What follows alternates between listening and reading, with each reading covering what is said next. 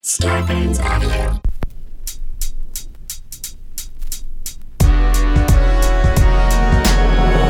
Hello, friends. I'm Dulce Sloan, and welcome to That Black Ass Show, a podcast celebrating the black TV shows, movies, plays, and all types of black content that have and continue to shape the world. This week, we're talking about the 90s sitcom Hanging with Mr. Cooper. For five seasons, audiences watched the struggles of a high school teacher and basketball coach, Mr. Mark Cooper, as he balanced coaching, teaching, and dealing with two beautiful female roommates. The show starred comedian Mark Curry as Mr. Cooper, Holly Robinson Peete as Vanessa Russell, and Dawnn Lewis as Robin Dumars.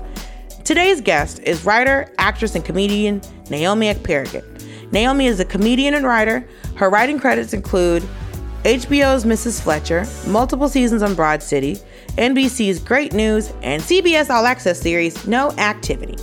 She appeared on ABC's Single Parents and is on Apple TV's Mythic Quest. She also has a half hour special on Comedy Central. Additionally, Naomi co hosts the popular live show and podcast Couples Therapy. I've done it before. You can catch my episode with Josh Johnson. All right, let's start the show.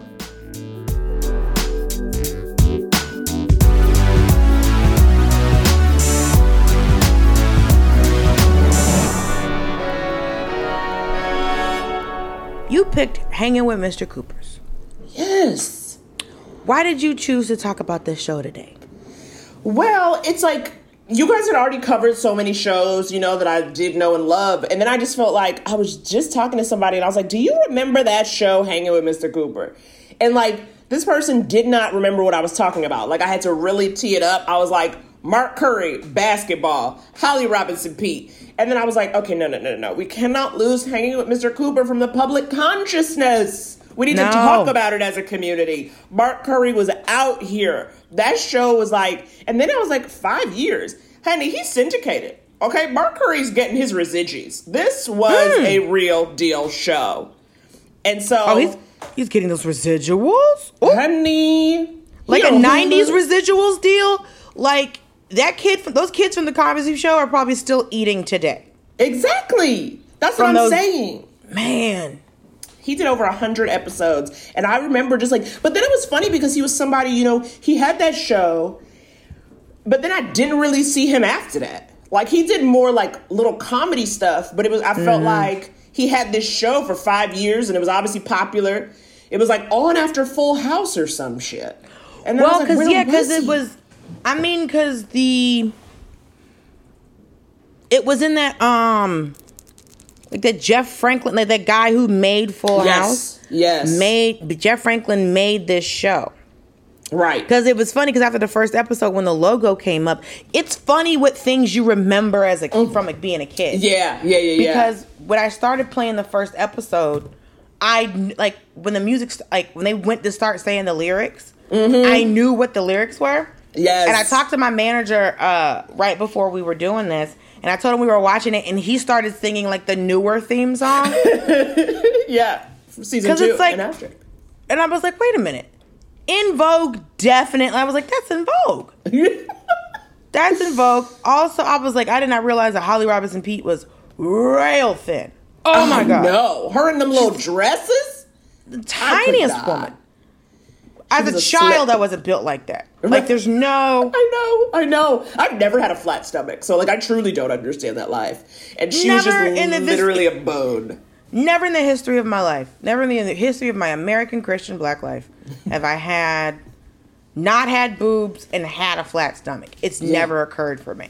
Yeah, I've had Yeah. a smaller, not flat stomach, but no, it was wild. And what was so funny was like, because like, what were some of your favorite moments from? Because we really watched week, we were like really looked into like the first and second Yeah. episodes. Um, so what were some of your favorite moments from those episodes? Well, I thought it was like first of all, like I love Dawnn Lewis, and like this came on. This was like right after um A different, world. went off the air. So she was like, okay, I'm gonna come up in here, do a little something. And everything she does, like, was like so dumb when she was like using like like stretchy weight, you know? And she was just Yes. like and it was like so much extra acting, so much huffing and puffing. And I, and I just like am obsessed with her. Like I think I wanted to be her when I was little. Like that was the career I wanted. That's who I wanted to be. I wanted to be Jaleesa. I wanted to be Robin. I just like love anything she has to say. because she always would give you uh anytime she talked she always gave you just a little bit of an attitude which like just a little bit of the neck just a little and i'm just like does she know she's doing this are they telling her to do because i've always noticed that just her as an actress like when she was doing a character it's Yeah. okay it was always the okay let me tell you something like if she's telling you something Yes. the body's telling you something She was because- an auntie, even when she was like a college student. Do you know what I mean? Yes. Like she's been an auntie since she was 12. Is that kind of Right. energy to me? Because like I remember on a different world, she was like an older student, Yeah, yeah. but I was just like she's not that okay. Y'all are eighteen, but she's probably twenty two. Right, like right. she's not that much, maybe twenty four. Like she's not that much older than the rest of y'all. But it was so interesting because it's like the um the first episode, the pilot, because it came on, I was like, that's not the house that they were in, and then yes, exactly. Alan Thicke makes the cameo Yes. because they were using the growing pains set and he was like do you need a white guy which was very funny It was. but it was the fa- it was the family picture and he was like oh this is y'all okay i thought this was just one of the pictures that came with the frame um because i remember my mom didn't really like us watching that show because there were never any black people on it yeah, yeah. Um, but I do remember Alan Thicke. I remember, you know, what was his name? Kirk Cameron. They're trying to make him a heartthrob. Uh, Leonardo then- DiCaprio at, towards the end of Growing Pains. oh, he was on that, wasn't he? He was like a homeless kid or some kid they took in. It was like something that happened, and Leonardo always- DiCaprio showed up. Well, that's when you knew like a show was like heading like it was like okay, this show's about to get canceled. Because like when on Family Members when they like the kid Three J showed up. 3J. Yeah, at the end of Family Matters, there was some kid. I don't know if he was like a foster kid or, but he was like a younger child Okay. that they had who started like hanging out with them or staying with them. And I was just like, oh, he's the Stoney Jackson of this. All right, they're about to get canceled. I cannot remember who I was talking. It was like a comic who'd been working like for years. Um, what is it? So ah, fuck it. What's his name? Is that white dude who was also on two two seven? White dude on 227. Yeah, there was a white dude on two two seven. I blocked him out. No, his name was his last name starts with an S. Anyway, I think I was talking to him one time because he was at like the one of the clubs in Atlanta, and he was telling me that uh, if Stoney Jackson, no, it wasn't him I was talking to. I was talking to a comic from back in the day, and he was like, if Stoney Jackson walked onto your set, you knew you were getting canceled.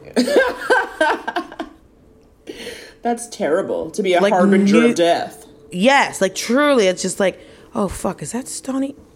Ah, let me pay off my house right quick. Like if Stoney Jackson, if, and he kept me cracking up. I was like, yeah, if Stoney Jackson fucking came, it's like, who's gonna be on? Who's our guest star? Oh no, yeah, we're getting canceled. It was, but so it was like the same. It was like the same thing. So it's like if Stoney Jackson showed up, or if like they've writ, they've written in like another like a young kid into your show Right. out of nowhere. It's like we need to put some fresh blood on the show. And it's just like no, just let right. these people live their lives. Um, and then the opening credits come in, and I realized that I still knew the words to them, and I was like, okay, come on En Vogue. Um, And Dawnn Lewis and Holly Robinson Peete, they also sang too. they also sang too. It was like they were singing, like, En Vogue was the backup to them. That Which again, is this is wild. a powerful show. And Which Vogue was is- just hanging out doing the theme song. Right. And it's like, okay, but I did think it was I do wonder what cuz it's like not only did you have them Barry Sobel, that's what his name is. I was like, I know it's a B, it was like Barry, I don't know it's an S something. Um I think my brain my quarantine brain, I think it might be like pregnancy brain. We just Oh no, I agree. Core, core brain is real. I had a moment where I was, we were like walking down the street, and this kid was skateboarding, and his skateboard like went into the sewer, and I could not think of the word sewer, so I called it Pennywise's house. this was literally the first thing that came to me. I was like, Pennywise's house. I don't even like it. And yet that was the first thing. And I was like, quarantine brain. That's it. I can't, I don't know words. What are people? Where am I? Listen, my grammar has been affected slightly. Um like truly. Like I feel like like the other day, uh I was thinking about like I said losses instead of lose. Yeah. Yeah. I've been putting four in the wrong place in sentences. I'm like, it's like, but I remember like, but I would also hear that growing up. It's like, you know, for to go to the store, for to go outside. I don't know if it's like just Southern brains kicking in,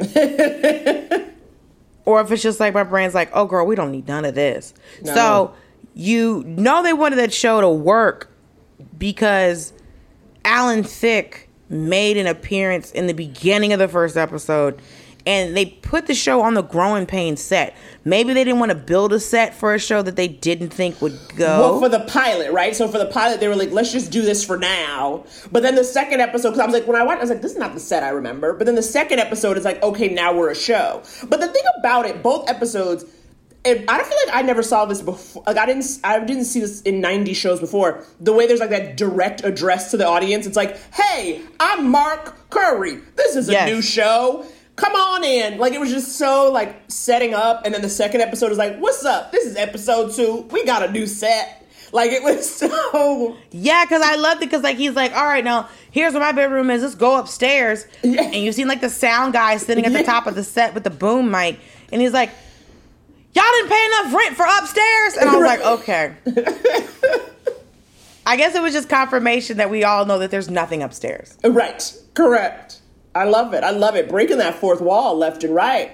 I love Left breaking up a fourth right. wall because you know I think um, Zach Morris was always the best to do it. Of course. Of course. giving you a breaking of the fourth wall. Um, also, whenever I think about Zach Morris, I always think of the uh, Funny or Die series. Zach Morris is trash. I've not seen that. Girl, it is up. It is hilarious. It breaks down like an episode of Saved by the Bell, where it's just like Zach did this fucked up thing, and then Zach did this fucked up thing, and then Zach did this fucked up thing. And then he was fine, and somebody else took all the consequences. Zach Morris is trash, and then it's over. And I was like, yes, this is how I always thought he was the first fucking Bart Simpson. Like, Yes. truly. Yeah. Yeah, you're right. I'm not into pranksters as a concept. I'm not into I mean? pranksters. I'm not Like- also into people who wreck cars and get their friends to fix it. Uh, get their friend addicted to speed. Like just wild. Yeah, yeah, yeah, yeah, yeah. Ferris Bueller types. It's like, I don't know, if you have all that kind of time, part of me is like, you know what, maybe you need to skip a few grades, be challenged academically. Because there should be no time for you to do all these, like, elaborate schemes. Very much schemifying. Very much schemifying. I don't like it. I don't like a scheme. All right, y'all. We're gonna take a quick break and then we'll be back. Hope you've been enjoying the show so far. Let's get back into it. What did you think of uh, Mr. Cooper's very large suit jackets? Listen, I think I've seen Mark Curry in person. He's not Yeah. a small man. Okay, okay. So, because you can't tell on, because he has a I played basketball body. Yeah, yeah, yeah, yeah, yeah. So, I think the jackets were as big as they were supposed to be. no, no, no. they not- were they were oversized because that was a style in the 90s with Yes. a colorful oversized jacket. I can tell you that man is very tall. Yeah, yeah. So when yeah. the little girl said in the second episode, "Can you sit down? It's hurting my neck to look up at you." Also, a Jurnee. very young Jurnee Smollett. Jurnee Smollett giving us the work, doing the work. She's really been here for forever. forever. And then the little boy. So now we're talking about the uh, second episode. Yes. Michelle Um, so- Tanner, it's a crossover. They exist in the same cinematic universe. San Francisco to Oakland, if you will. Yes. So because that's literally what it is. They do live in Oakland, and then um, Full House. They live in San Francisco. Also, another show that my mother did not really let us watch. Yeah, V White. V White, I get it. V White also, as I've said on the podcast before, she did not like the fact that it was three grown men in the house with three young girls. She was not a fan. She knew. She knew immediately something wasn't right. She says something she- wasn't right. Uncle Joey, she was always suspect of. Yeah, yeah, yeah, yeah. I get that. He was. He She was, was like, oh, little that's too childish. Like he was like trying to be a kid. Right. And she was just like, so wait, wait, wait, wait. That's just the daddy homeboy? Ain't family? Nah. no, no, no, no, no. She was not a fan. Um, but yeah, so it's the jackets I love, the kids in that, because like the three kids that had the main speaking parts in the second episode were all working kids at the time. Yeah, yeah, yeah. That little boy was familiar. There was like a little boy in it where I was like, I know him. know this kid, but Yeah. like I've never seen him. Like I think one, it was kind of like a Disney situation. Like once he hit like 12 Mm-hmm, he was done. Yeah, put him in a closet, put him in a box, never speak of him again. Right, he's over. Um, but then so Omar Gooding, though, in the first episode, Yes. Omar Gooding's been working forever. Yes. Him and Bumper Robinson were definitely like my TV crushes, like growing up. Really? Yes, I love Bumper Robinson, and I'm so glad you know who the fuck I'm talking. Because so many people are like, "Who? That's Bumper- amazing. What?" I loved him because I remember when he was on uh, Amen, and my mama to this day calls him Clarence the So Fine because in her brain she's he, that's where he is. Um, but yeah, I love the over. I love the oversized jacket. I love how the Yes, yes, '90s yes, was giving you just very much. Oh, suits no longer calm in black, blue, or brown. Yes, yes. We are not giving you an orange suit, a na- like just the a red suit, like very much Suge Knight cover of the source situation. He Very- was like really goofy, and I feel like I've never actually seen Mark Curry's just stand up. Like I don't know. Like I'm assuming it's all like his persona, obviously. Like in I real life, he's very very good. basketball, and like he, you know. And he's from Oakland and all that kind of stuff. So I know like the show is like his life. But that's the thing, like growing up, you know, I thought you know, part of why I got into stand up was I always wanted to be a performer. And growing Mm-hmm. up on the 90s shows, it's like every 90s show was a stand up comic. You know, it was like you do stand up, and then if you get really, really good, someone gives you a show at Mm-hmm. some point. And that was the dream. And I was like, Mark Curry, he literally was just like, I'm gonna goof. And he was actually quite good. Because sometimes Mm-hmm. you watch, especially those first episodes where you're like, babe, you're stiff, you don't know how to say words that aren't yours. But I thought he was just really, I thought he was winning me. Little, little dimples. I always love a Mark Curry dimple. Oh, very. I also like that he was man sized.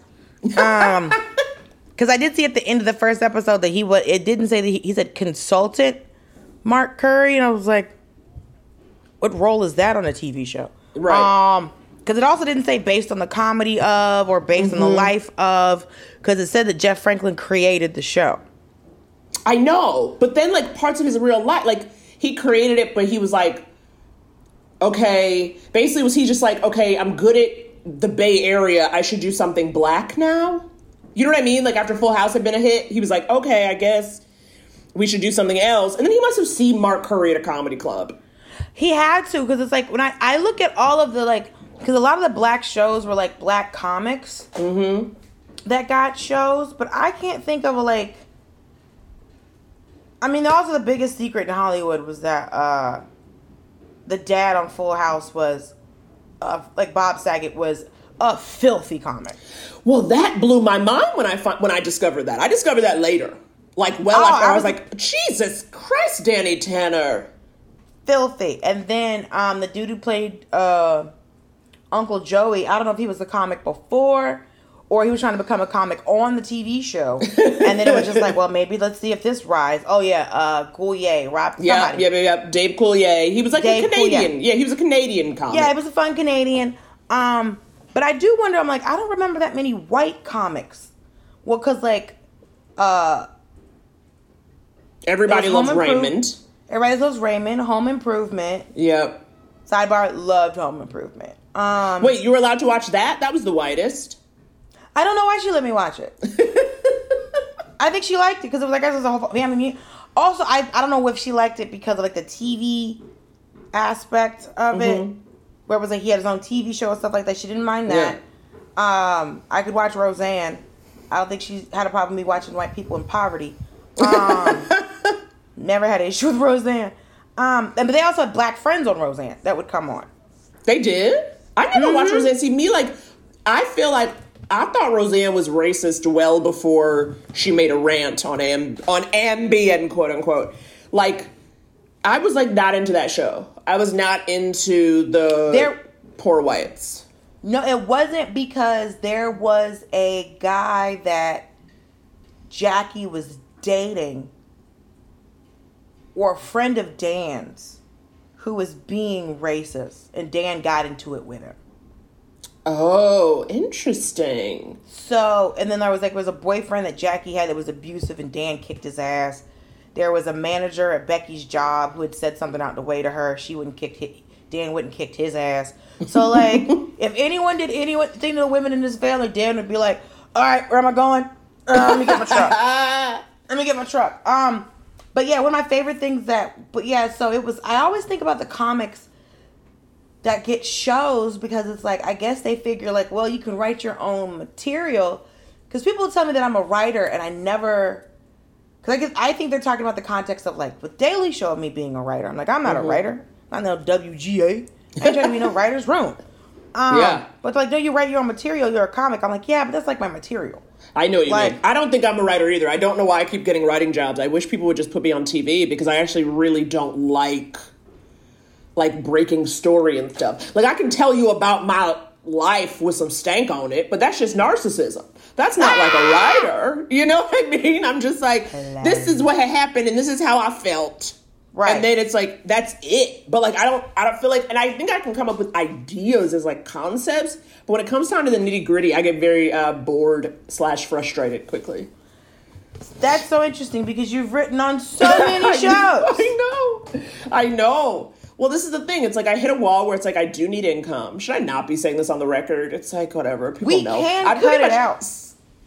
well, I say all the time, like when I like go to meetings, I'm always like, I want to be acting. Like I literally will just, I'm gonna just say it over and over until people Mm-hmm. finally get it. So I just literally am like, no, thank you, not right now. I mean, I like having my own ideas, but sitting in rooms. um But I think that's also just the nature of being a comic, right? Like if what I started out doing was me, Right. I didn't sign up to do somebody else. You know what I'm saying? And that's the campaign because I started out acting. I started acting when I was a kid. I got a theater degree. I didn't start doing stand up until I was like 26, 27. Mm-hmm. Um, and then I was still acting at the same time and doing kids' birthday parties and having- Jewelry running my own jewelry business and yes. and helping my mother with whatever she was doing. So I remember when I moved to LA and my manager was asking me if I wanted to do writing packets. We were at lunch and that was one the first time I ever saw avocado toast and was like, what is this con job? Uh, Cause I looked at him, I was like, "Did you just pay thirteen dollars for seventeen pesos of avocado?" Isn't that wild? It's like wild what avocado toast costs. It's literally half an avocado if you're lucky. If you're lucky. and a slice, a single slice of bread. Literally, for the cost of avocado toast, you could buy a bag of avocados and two loaves of bread. That's what you do. and a bottle of Cholula. Thank you, Cholula. You must represent Cholula in the public Always. narrative. Sidebar: Now that you're in LA, you have to try the Tapatio Doritos. Doritos. It's so funny because my bottle of Tapatio was literally just empty yesterday, and I was like, gotta get some more Tapatio. Gotta get an Instacart.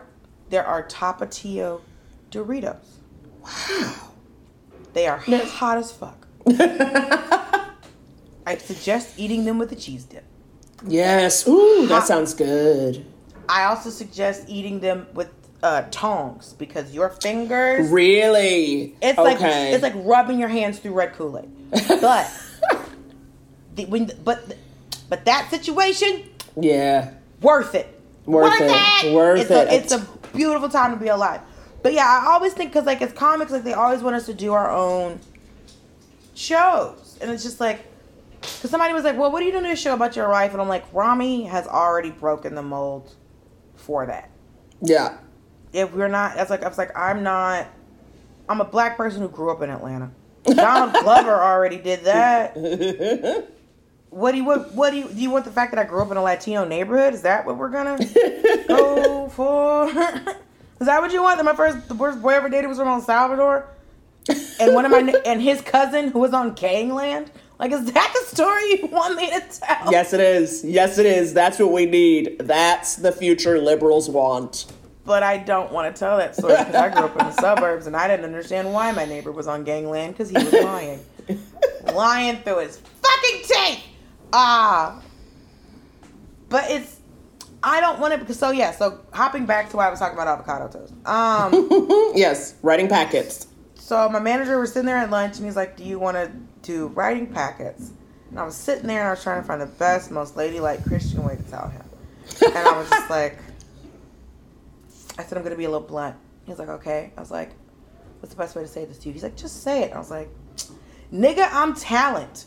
Um, I have absolutely no fucking desire to be in a writing room ever, ever." I said, if I'm on a show, I want to be in front of the camera. I don't Yeah. want to write someone else's story. If Yeah. I'm writing a story, if I'm in a writer's room, it's my show. Like when I'm in the writer's room for Daily Show, it's because it's my piece Right. that I'm doing on the show. Right. So Right, right, still writing for me. Right. Uh, me and Josh Johnson. Uh, Cause most of because like if you see the, it's me and Josh wrote it. Uh, ninety five percent of the time. um, shout out Josh Johnson. Uh, I said something the other day that made Josh just lose his mind. Um, when we were Oh still at God, I work love so it. months ago. Uh, so I don't know how we got into this conversation. We were talking about sex. We're talking about comedians and how the 90s was a time. If you were a black comedian with a dream, No, you I got a shot maybe on ABC. Right, and I was saying I don't. No, I was saying I don't know how we got this conversation with Josh, but Oh, bunch- all the right, all the black people would be in his office. Uh, you know, all of us. One time there were so many of us in there. Devin, who is his office mate, every time he would walk out, Devin's white, and every time Devin would walk out and come back, there'd be another black person in the room. And Devin was like, it feels like a magic trick. Like every time he comes back in, there's more and more. So there was one time we were sitting in there, and I don't know how this came up, but the boys were talking about um, whether or not they had ejaculated into a woman, right? Con- which are basically talking about condom usage, right? Yeah. and you know talk about someone who's in a committed relationship and a non-committed relationship um and you know and Jaboukie was there so he was talking about you know when he's dating people and they looked at me and I was like I don't I don't I don't do that. And I'm like what? And I was like listen no man has ever shot up the club. That's not how this works. And Josh was like what? No? Really? And I was like sweetheart I'm saving that for marriage. And Josh lost his shit. Why? He just couldn't even? Because I think that I said that I'm waiting for marriage for some man to shoot up the club. And I was like, I don't know why this is so funny to you. I, he said, because it's the logic is crazy. And I was like, the logic isn't crazy. I don't I don't want to get pregnant from some dude that I'm not married to. So yeah. I'm not gonna let some dude I'm fucking shoot up the club. It seems it seems like a very logical thing to say. But he was just like, it's just but I, I have learned recently uh that it is the logic itself is sound, Yeah. But the way that I'm explaining it is what's wild. Interesting. Because all my male friends are like, no, it sounds like a great idea. But the fact that you're saying, I'm saving it for marriage, it's what's nuts. It's like, maybe I just don't support women. Maybe, I, maybe I'm that's- protecting myself till marriage. Thank you. You're you. protecting. Maybe it's not saving. It's not really a present. It's more like you are protecting yourself until Mm-hmm. you can trust a bitch. And I respect that. I respect that journey. I agree. I mean, you can't really. I mean, you know, I'm luck. I'm luckily the person that I took the leap with is the person, but I also kind of was like, he's the person. You know what I Mm. mean? Like I Mm-hmm. knew because I was like, I don't know, you know, because I, I grew up in New York. Dating in New York, it'll teach you that these streets are wild. No one can be trusted. Listen, I wish I could even learn that lesson. Um, it's been a hard, It's been a biblical drought. I think it's the 10th plague. I need Moses, Abraham, and Isaac to come help me. And then a, and then a quarantine started. Right. Right. Girl, girl, tumbleweeds. Tumbleweeds. Well, it's good. It's good you're not wearing your underwear. You know what I mean? Listen, even if I catch a breeze, there's a like it's you can't really even see in my like you can't really can't see in my apartment. so no one's seeing anything, and I'm just like, huh? Who are we here for? Now, when we're talking about dating, we have to talk about the pilot episode. Of course. Of course. Vanessa uh, goes on the date with the stockbroker, and she was like, "Oh, he's so fine. He has a booty that makes me want to be his His wallet." wallet. Yes. Question: When did we start looking at men's asses? That's what I was thinking too. I was like, I've never heard a like outside of TV. I've never heard a woman talk about a man's butt. You know what I mean? Like it's not like in real li- like not in real life. If like if anything, I find a bubble butt to be a bit much. On a Well. I don't. I don't care about how I. I don't care what is. Now I catch myself looking more at butts, and I don't know why, but I still don't care. I'm just like, I just want to see what this whole man looks like. Like I'm just interested to see what's going on. Yeah. Um, I'm more interested to see if he has a strong back. That's what I'm more like. That's what I'm here for. I want Interesting. strong back, nice arms. Yes, I'm yes, into yes, yes. arms. I see. Yes, yes, yes. You want that cut. You want that Yeah. chisel. Not like it don't have to be like a hard chisel, but just something where it's just like Mm-hmm. Some you shape. just- like a because I've seen like chiseled little arms, mm-hmm, mm-hmm. and I don't want a little arm. Like Yes, if your arms yes. are like small, like I mean I have big arms, but like I like man arms. Like I like like ugh. Because there's one dude I used to hook up with who was little, but his arms were still nice. And that's what you were in it for. You were in it for the arm. I was in it for the dick. Uh, but he was a very sweet man. I miss him. Um, he is a very sweet man. I miss him. He's not. He's not Yeah, with the Lord, not- yeah, yeah, yeah. He's not deceased.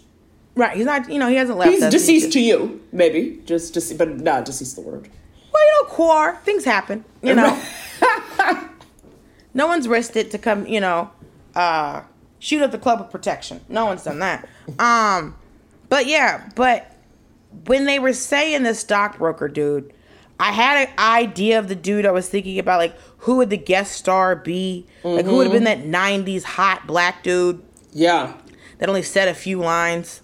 Yeah. Like a lot of like day, like a lot of guest star, day player yeah. work. Leon coming through. Right. That type. And and when that guy showed up, and I was like, ah, this is who I was thinking of. Yes, yes, yes. Wasn't yes. who you were thinking of? See, to me, I was like very underwhelmed. I thought he was gonna be like a little more something.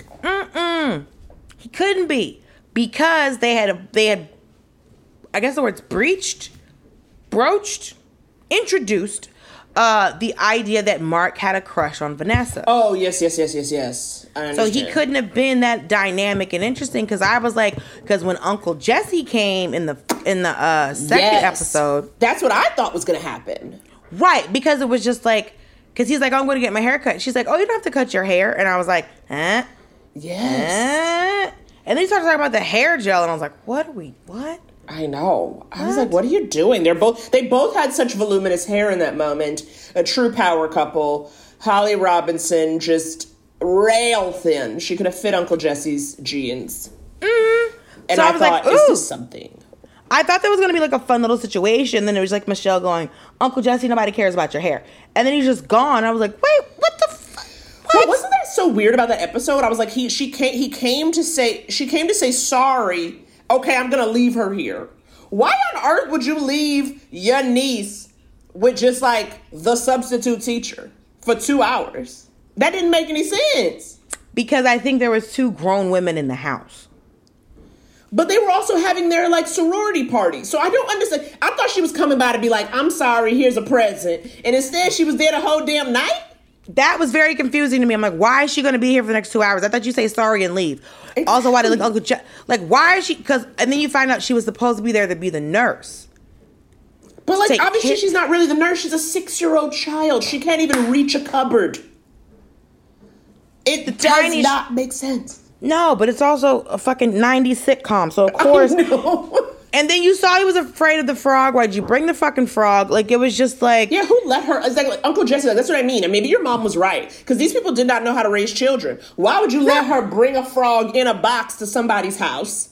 Why would you leave her with three strangers? It'd be Mm-hmm. different if he was the regular ass teacher. He was a damn substitute that only made it through the first 15 minutes because he broke his tailbone, his coccyx. his coccyx. And it was So- like, what are you doing? I was like, y'all want the show to make it so bad that you just put uh, Mary Kate Ashley Olsen as they were credited as one human, as they would do back in the day, where it's like this is twins playing this one kid, but no one can know. Um, yeah, I was like, why the fuck is she finna be there? They're like, oh, she's gonna be here for two hours. I was like, she's gonna be there till the sun goes down. like, there's no way. And then with the sorority thing, they started doing their call, and I was just like, okay, white people aren't gonna get this reference. Black people are gonna get this reference. Right. So they just, yeah, they just mix like the deltas and the AKAs call, on. I was just like, oh, this is. You could have just made a whole new yeah. call. Also, who a black person had to tell them about that, right? Right, right. And do you think there were black people in those writers' rooms back then? No, I mean, I Mark Curry had to have told him. Mark Curry had to say something, or Dawnn Lewis, or uh, Yeah. Holly Robinson Peete, Yeah, because I was like, wait a minute, I don't what when they did it, I was like, what, what? uh, but the girl who played Yvonne that he had a crush on, she used to work a lot back in the nineties. yes, All that the nineties made you think that everybody had a lot of fucking hair. right, right, right, right. It was very full. It was all kind of like Curly and yeah, I was gonna say curly, like like it's just like a very like a a big beachy like not fully tight curls, but everybody somehow was like wavy and full. I don't know if it's a roller set that you do that with, like at Yeah, like it was like late like 80s like late like mid to late 80s early 90s everybody was in a suit even me at eight years old I had on a fucking like, wore suits yeah, yeah. with Um, shoulder pads. Yes yes yes i distinctly remember being in pe in the third grade wearing a suit with shoulder pads yes um and shorts uh because it was a matching set um oh, bless. because i was always dressed like a grown woman because i never had it i never was shaped like a child Yeah, yeah, yeah, So yeah, yeah. I had to wear that. So now, what are some of your favorite characters from the show? Um, I really, I mean, as I said, I love me some Mark Curry dimples. When I was younger, I thought he was just the cutest thing I ever did see. He is a cute man. He's, not cute. fine. Yes, he's, he's a cute, cute. man. Right. And like being, I could see like when I was watching it again and I was like, oh yeah, like of course this is what a um 12 year old would think is cute. You know what I mean? Mm-hmm. Like, cause he has like a baby face. And so, but he's like tall. So you're just like, he's a tall baby. That's how I sometimes think of Trevor, like just a tall ten year old. it's true, but I think I realized like considering who uh who I'm gonna marry, like I like a baby face. Like I now realize I'm like I think like I kind of like a baby face, but you should have facial hair. You see what I'm saying? Like you shouldn't look like a child, but like I do like a soft feature. I like a soft feature. I, I like a delicate man with some stubble going on. I don't like a delicate man. Only because I just like you don't have to be a fucking like I don't need you to be a roughneck since we're using since it's the nineties. Uh, I don't need a I don't need a roughneck, but I do need to know like if something's about to pop off. Yes, yes, I need to be able to look to my left and go, "Hey man," you just go, "You're fine." Yeah, Uh, yeah, yeah, yeah. I do. I wish I had had that sensation. You know, like to be like, oh, I'm taken care of. Whereas like half the time, I'm like, I'm gonna be the one who's gonna have to jump in front of the bullet. You know, I'm like, You don't. oh, You never no. know. He could jump in front of it. I don't know. It might whiz over his head and hit so me square in the nose. That's so funny. Maybe the shoulder, because like I did always have a thing. I did always have a thing where it's because I do have a bit about like I don't like I you know dated a guy for a long time where if we hugged our ears would touch and I was like I don't ever want to do this again. You didn't want to touch ears? no, I want to be able like because I have a whole bit about it and I was like I when I hug a man, I want to hear his heartbeat, not his thoughts. Like that's just. Okay, fair, fair. But the dudes that seem to like me are the ones who are fucking eye to eye. no, dude, I don't want. I'm we're, I'm five four. I don't. I don't know. I've also been told recently that uh, it's like, well, you're single because you're picky, and I think that's the thing that men say to women because they're like, uh, you should accept any and everybody who attempts to speak to you. Right, like you shouldn't have standards. Right. Like I shouldn't Yeah. have fucking standards. And I'm like, Right. sir. I am definitely on television. I've been to the Emmys twice. You you should have the most standards. Dude, I got I got at least be able to go with a like I got at least date a dude I can take to the Emmys. Right, exactly, exactly. Correct, correct. You need to be somebody who you can take out in public, somebody who is not going to embarrass you, someone who is bringing something to the table. All right, y'all, we're going to take a quick break and then we'll be back. Hope you've been enjoying the show so far. Let's get back into it. Now, did you like? Do you remember liking Hanging with Mr. Cooper when it came out? I liked the show. I was always confused why Dawnn Lewis left. I do always know. remember, like, well, I don't know where she left, and then when Geneva showed up, I was a fan of Geneva. Um, Who was Geneva? I didn't recognize. Oh, she showed up in season two, but I didn't recognize her from anything else. she was Son- her name's Saundra Quarterman. I don't remember her doing And I didn't see anything anything else. else. Anything else? Um, She really I do. gave me Raisin in the Sun energy. Like when she first comes on, she's like very much like acting. It's like a lot of she's giving me the theater. She's giving me a play. Yes. Cousin Mark. It's a very cousin Mark. And like, she's okay. and she's from Savannah. Mm-hmm. Uh, she was in the Pelican Brief. She was on All My Children. Mm-hmm. Uh, hanging with Mr. Cooper. Sandra is the giver name to what? No, Saundra Quarterman. Yes. So yeah, she was yeah. Her main, I think her main credit is hanging with Mr. Cooper, right. um, cause she was on seasons two through five right. uh, With Raven like- Simone. with Raven-Symoné. So she comes in. Also, one, I don't think I know how old Raven-Symoné is. I know. I think she was. She probably would be our age. Like I feel like she was. I think she's just always been small. So maybe she played younger. Because isn't that what they do? Right? Like you have to know how to read, and but you look like you're four. Yes, but it's just like I'm three years old. Then why are you? Who's teaching you these lines? Um, but yeah, because it was like because she was a teenager on Hanging with Mr. Cooper. Okay, she's 34 right now, so she's actually younger Yeah. than the both of us. Yeah. Mm, So then, That sounds suspicious. because she was a teenager on Hanging with Mr. Cooper, and then she was a teenager on but that. no, so she starts off season when she comes in season two. She's seven years old. Her character is seven years old. So she On only Hanging goes. Mr. Cooper? Yes.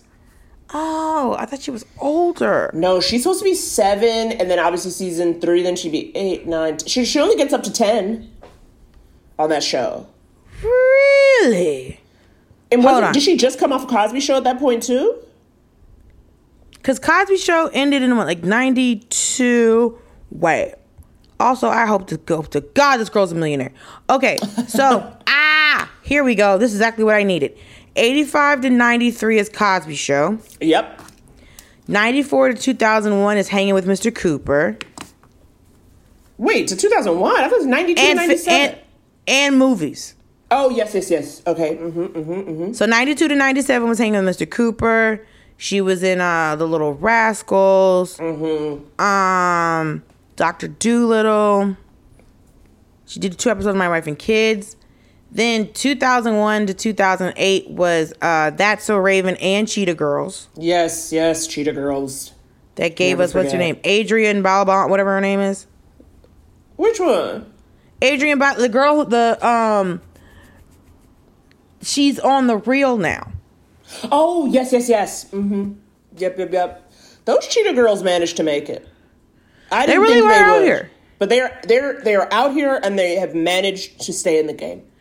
Well, Adrienne has. I don't know what happened to because it was Raven, Adrienne, and then there was a black girl. Was there only three of them, right? Right, there were three. Oh, the other one's on Power. Okay. Mhm, mhm. I guess they are working because ah. So then from 2000, yeah. So 2001 to 2008 is That's So Raven and then Cheetah Girls, and then 2009 to 2014 was her on Broadway, uh, and some other projects. she was on Broad- Raven-Symoné was on Broadway. It looks like it. Chris Rock's documentary. She's in Chris Rock's documentary, Good Hair. Um, Oh, well, she talked in good hair. Yes. Yes, and then she did a couple movies. Uh, there's some Disney original movies. She was on a ABC family show called State of Georgia. What? What? I forget ABC Family is a thing.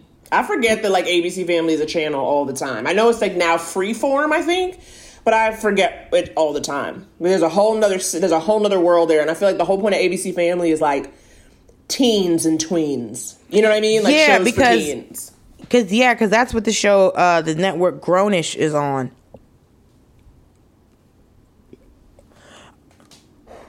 Um, But like, do you remember, like looking at the first couple episodes of Mr. Hanging Mr. Cooper, the extent to which Holly Robinson was the girl. Holly Yes. Robinson was it of the '90s, and I feel like I forgot that because apparently she had been on 21 Jump Street right before.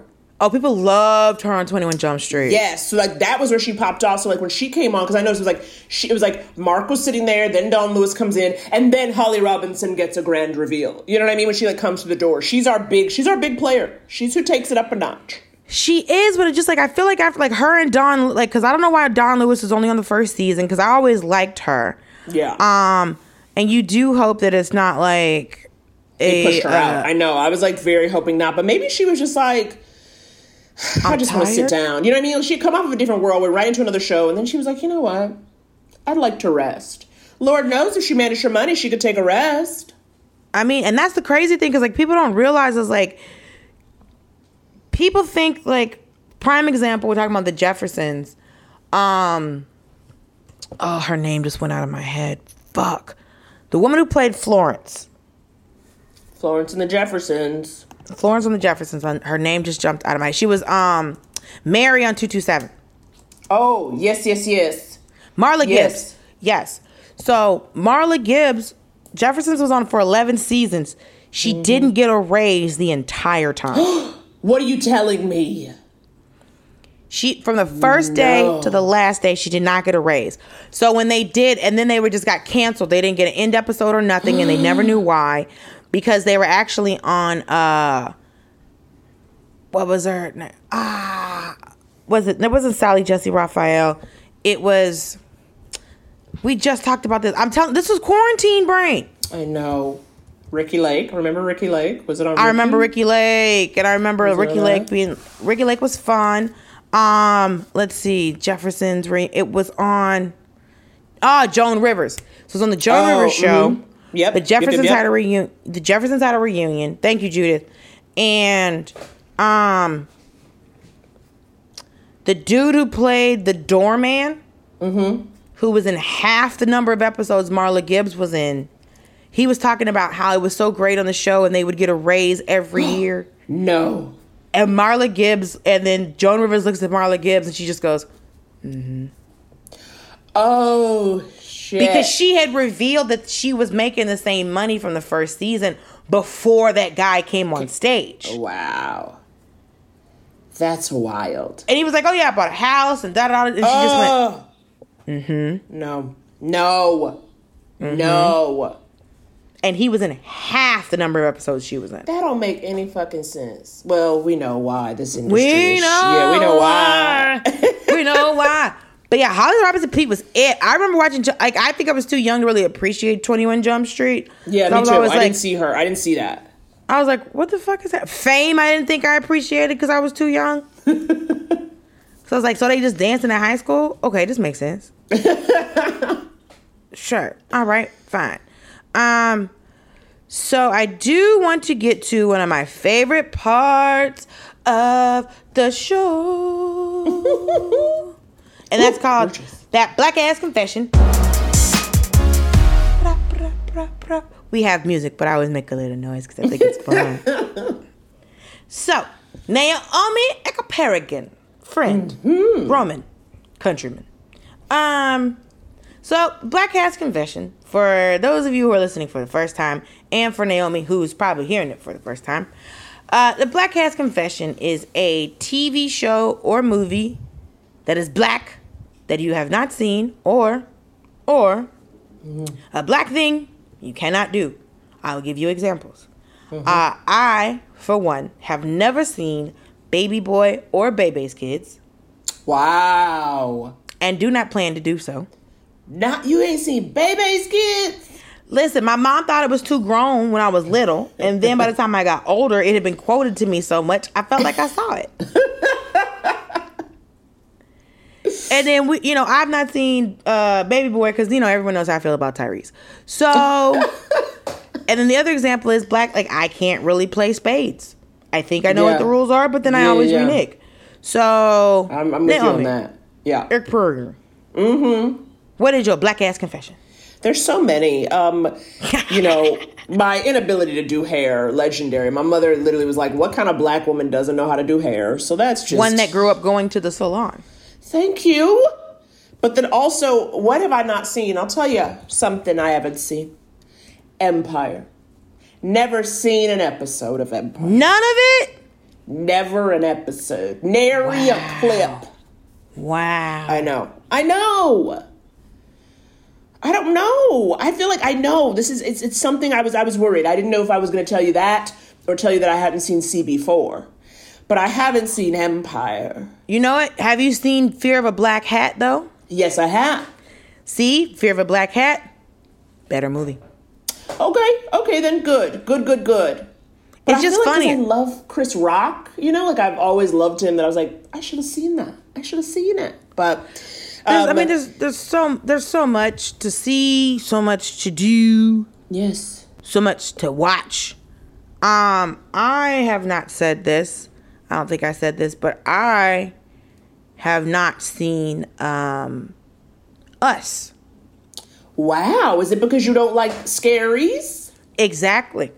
Wow. Okay, I understand that. I understand that. I do. I don't like a scary movie. Did you see Get Out though?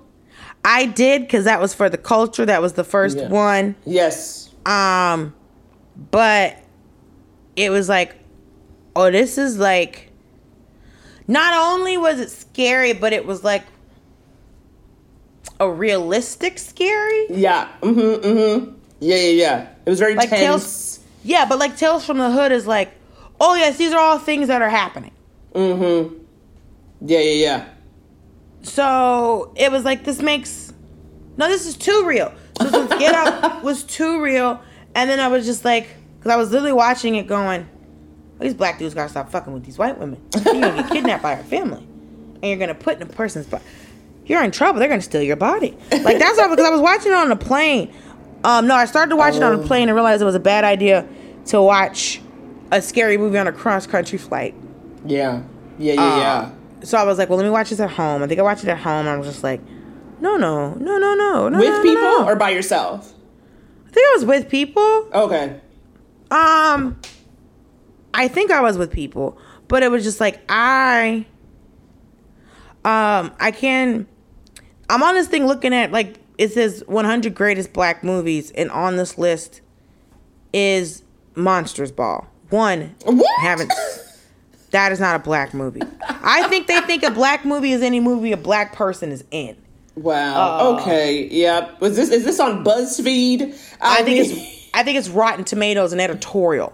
Uh, it's the hundred best black movies of the twenty first century, and I don't think they know what a black movie is. Uh, some of them make sense, and some of them are like Monsters Ball was not. No. Madeline's Madeline. Is that even Eng- y'all playing? Um, they're just throwing shit together. Uh, one movie that I wish people remembered was the movie Daughters of the Dust. Oh my no god, one. girl! You're so funny you say that because there's this British show called Flack. Sophie Okonedo is in this show as like the head of a PR firm, and Mm-hmm. she like puts fucking like Miranda Priestly, like the Devil Wears Prada, to shame. She is so fucking good, and I was literally like, Daughters of the Dust, because she was like the lead in Daughters of the Dust, and she's so you know like nervous and scared and like it takes her so much to come into herself and now she's playing this like bad boss bitch who just like is destroying everyone around her you have to see it especially if you love daughters of the dust because you So because this is saying that it was starring Anna Paquin. But like Sophie Okonedo's like the boss. She's like her. She's like Anna Paquin's boss. And literally, she said somewhere she's like, "Stick your tits in a socket. Whatever you have to do to get it together." Like she, Wow. she's literally. She has so many good lines. It's not even funny. You know what? I forgot she was in. I you know what I um I think when it when it comes to movie I always think of um wait was she in Daughters of the Dust? Yeah. No. What? She was. I'm She looking at her filmography right now. I gotta look at her filmography. What? No, girl. What the hell am I thinking of? I don't know. Yellow Mary? I don't know. This is upsetting. Definitely was not in that. What the hell was she in? I don't know what you're thinking of. I don't know what I'm thinking of either. I'm not thinking of Ace Ventura when nature calls. I'm not thinking of that. because yeah, I don't know. I don't know if any damn of these people ever worked in anything else. Now I gotta find out who's in Daughters of the Dust. This is I'm shaken to my core. I don't fucking remember anything. This is a terrible black ass confession. My confession is I thought Sophie Okonedo was in Daughters of the Dust this whole time. Nope. God damn it. Well, now I gotta watch that. I gotta rewatch that. That was my mother's favorite movie. So she would like have it on. Um, and at the time I would have been what when it came out, I was like eight. And it would just it- be on. It was a good decade where that movie was just always on in the house. It came out in ninety one. It was in 91 at Sundance in January and September, 91 in Toronto. And I don't know when it came on TV, but I can tell you to this day, if I get one of those huge, like, if we're out and about and me and my mother's like one of those big, like, Kentucky Derby Yeah. giant hats, Yeah. we call it a Yellow Mary hat. is the only way we refer to giant hats. I was like, Mama, look, Yellow Mary hat. Because I remember that movie because the old lady in it, one, she had that bottle tree, um, which we found out was witchy. So I remember being like, when as I started growing up, I remember seeing it. One, it wasn't just black people with bottle trees. Like I would see it in Atlanta, but I would see it at white people's houses. Oh. And I would just be like, the fuck's happening over here? what are you doing over here? Um, but I I need to I definitely need to watch that movie as an adult. Mm-hmm. Mm-hmm. Cause I don't know why in the nineties we were all learning about like Gullah and Geechee culture. I don't know why we, that was something that was started. I guess like, but the '90s was just so black. Like I, I think that's when we all learned about Juneteenth. I know. well, it's true. It's so true. The '90s were so. It felt it was such a resurgence in, but also like African Americans being into African things. You know what I mean? Like that's when everybody started rocking a kente cloth. That was when everyone started celebrating Kwanzaa. It was Mm-hmm. very like 1993, the Nexus. I feel like at its peak. We're all in all of the colors. Like we're in Yes. every. Um, and Shalewa always says that. Uh, Shalewa Sharpe said that yellow is made for black people. I agree. We I look agree. amazing in this color. Um, but yeah, so I was like, I was wondering because like with Juneteenth being so huge this year because of everything that's going on, I was like, what are we, what are we doing for Kwanzaa? Are we doing Kwanzaa? Are we doing I Kwanzaa? know. I know.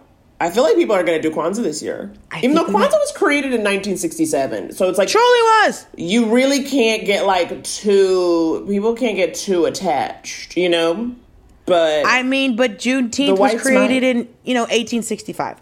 So I don't know. I don't know. I know.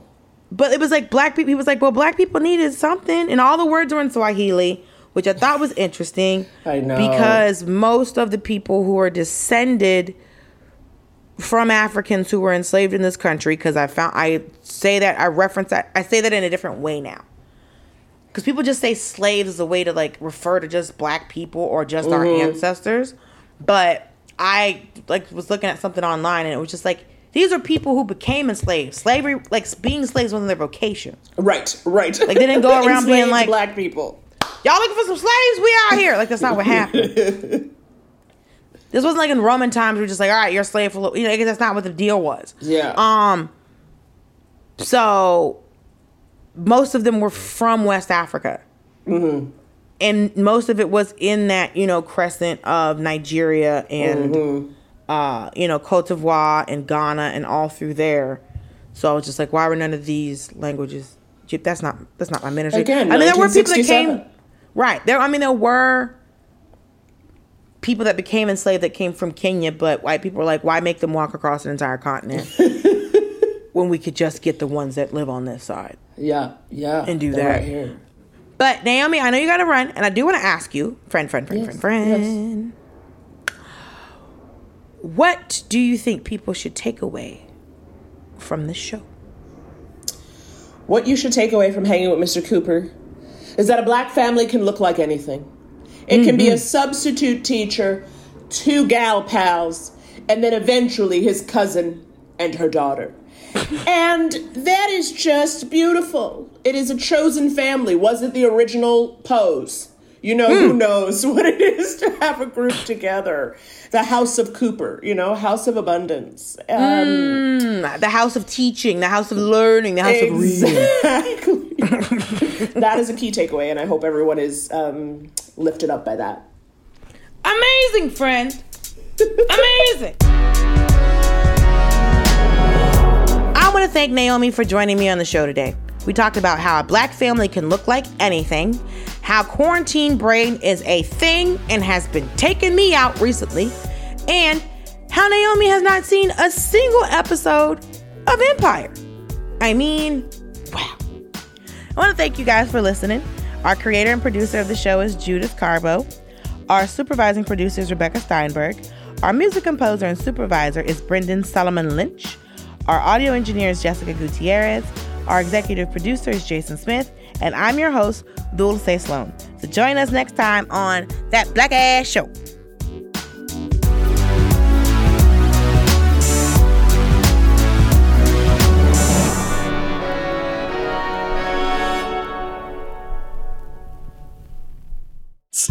Audio. a podcast a podcast network